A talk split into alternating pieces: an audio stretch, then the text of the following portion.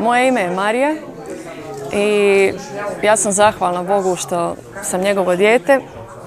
Ne po nekoj religiji ni nečijem tuđem mišljenju, već po vjeri u njegovo savršeno djelo na, na križu i njegovo uskrsnuće.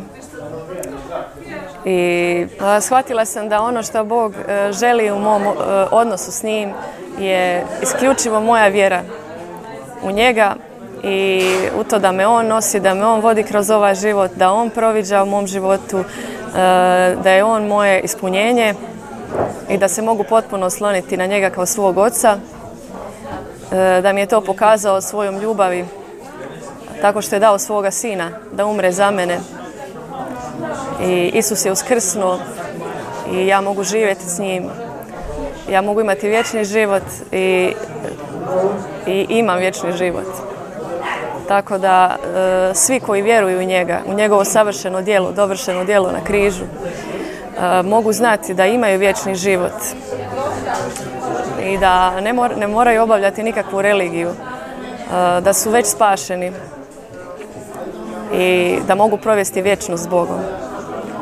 Da mogu imati sigurnost da su dio obitelji i da se Bog brine za njih. Kad sam bila dijete, bila sam onako dosta, htjela sam biti vođa i voljela sam biti sa, znači, družiti se s drugom djecom i nisam baš bila povučena kao dijete i znači s bratom i sestrom sam često razgovarala o smislu postojanja, o znači zašto smo na ovom svijetu. E, isto kao mene i njih je isto zanimala ova tema. pošto smo e, živjeli u istoj sobi, navečer smo znali onako dugo pričati i pričati o toj temi, u smislu postojanja, postoji li Bog i tako. Znači, naša pozadina je on, rimokatolička. Obavili smo sve, sve te dužnosti, ceremonije, znači i krštenje i krizmu i sve. ja, moja sestra je bila jako okrenuta Bogu a ja i brat onako. Ja sam tek kasnije počela počela sam ovako istraživati e, je, li to što, što se e, u crkvi čuje o Bogu, je li to stvarno istina. Zanimala me pozadina toga i htjela sam stvarno biti upoznata, upoznata s istinom. Htjela sam nekakav dokaz da je sve ono što se govori o Isusu istina. Dosta toga sam dobila kroz te propovjedi u Rimokatoličkoj crkvi, ali neke stvari mi jednostavno nisu imale objašnjenja i za mene, znači u mom, mom tineđerskom dobu, već kad sam obavila sve dužnosti, krizme i pričesti, a, htjela sam malo se, se povući i otkriti, to je pustiti Boga da mi sam otkrije sebe. Znači, došao je rat kad sam imala 14 godina i iza toga je u našem okruženju onako dosta vladala atmosfera depresije i i kao dijete sam bila dosta osjetljiva i to je na mene dosta utjecalo. I zbog jedne neke, neke sad nije bitno situacije, dosta sam se povukla i, i povukla u samoću i to je trajalo jedno vrijeme i baš mi je bilo teško, nije mi baš bilo lako. E, tražila sam e, stvarno Boga i već sam imala neku definiciju, već sam vidjela neke stvari, ali nisam imala, znači nisam imala odgovor, nisam, tražila sam odgovor, čekala sam odgovor, ali odgovor nije, nije dolazi. I ljudi u mom okruženju znači roditelji i njihovi prijatelji vidjeli su da se sa mnom nešto događa već duže vrijeme, da sam povučena i htjeli su mi pomoći, tako su me ovaj,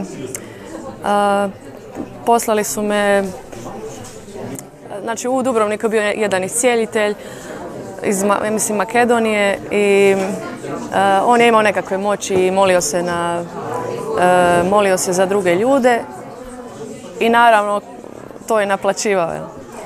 I ja sam pristala otići i, ovaj, i, čovjek se molio nadamnom, znači pred slikom, Isusovom slikom i svijeća i, i tako i dao mi je nekakve kao moći, to mi zovemo, ja bih rekla to je nekakva majlija i rekao mi da bez toga kao da jednostavno ću živjeti u prokletstvu i da, da, da će mi život biti jako težak, da neću uspjeti u životu i to.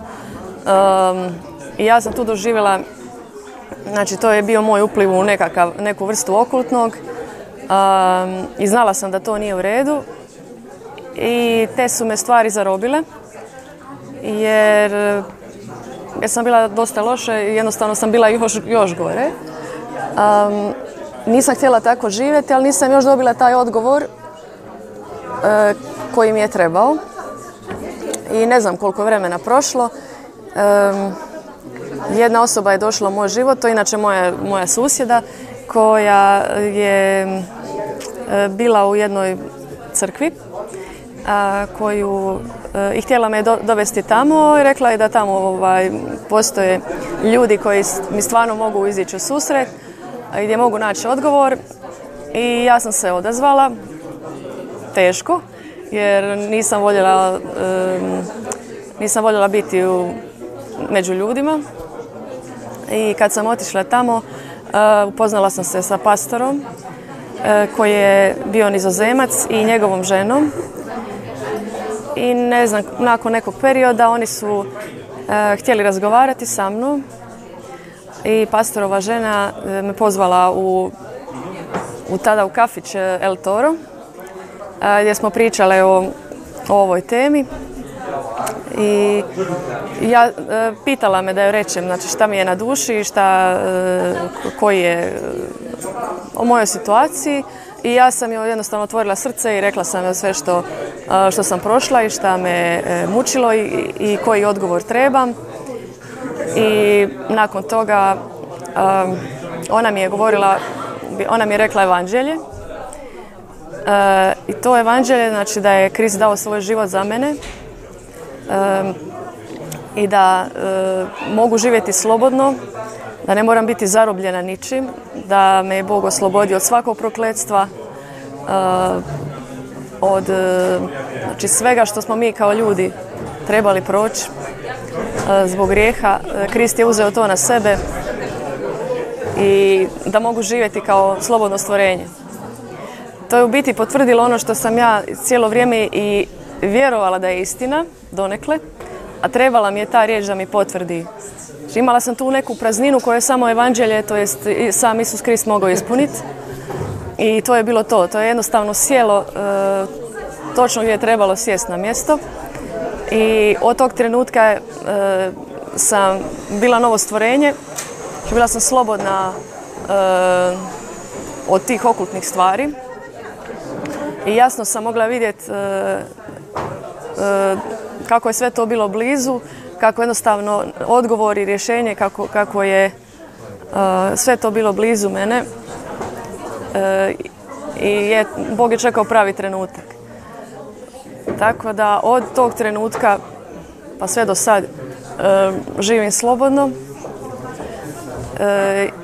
i evo voljela bih to podijeliti sa svim ljudima šta, šta prolaze, što su zarobljeni bilo kakvom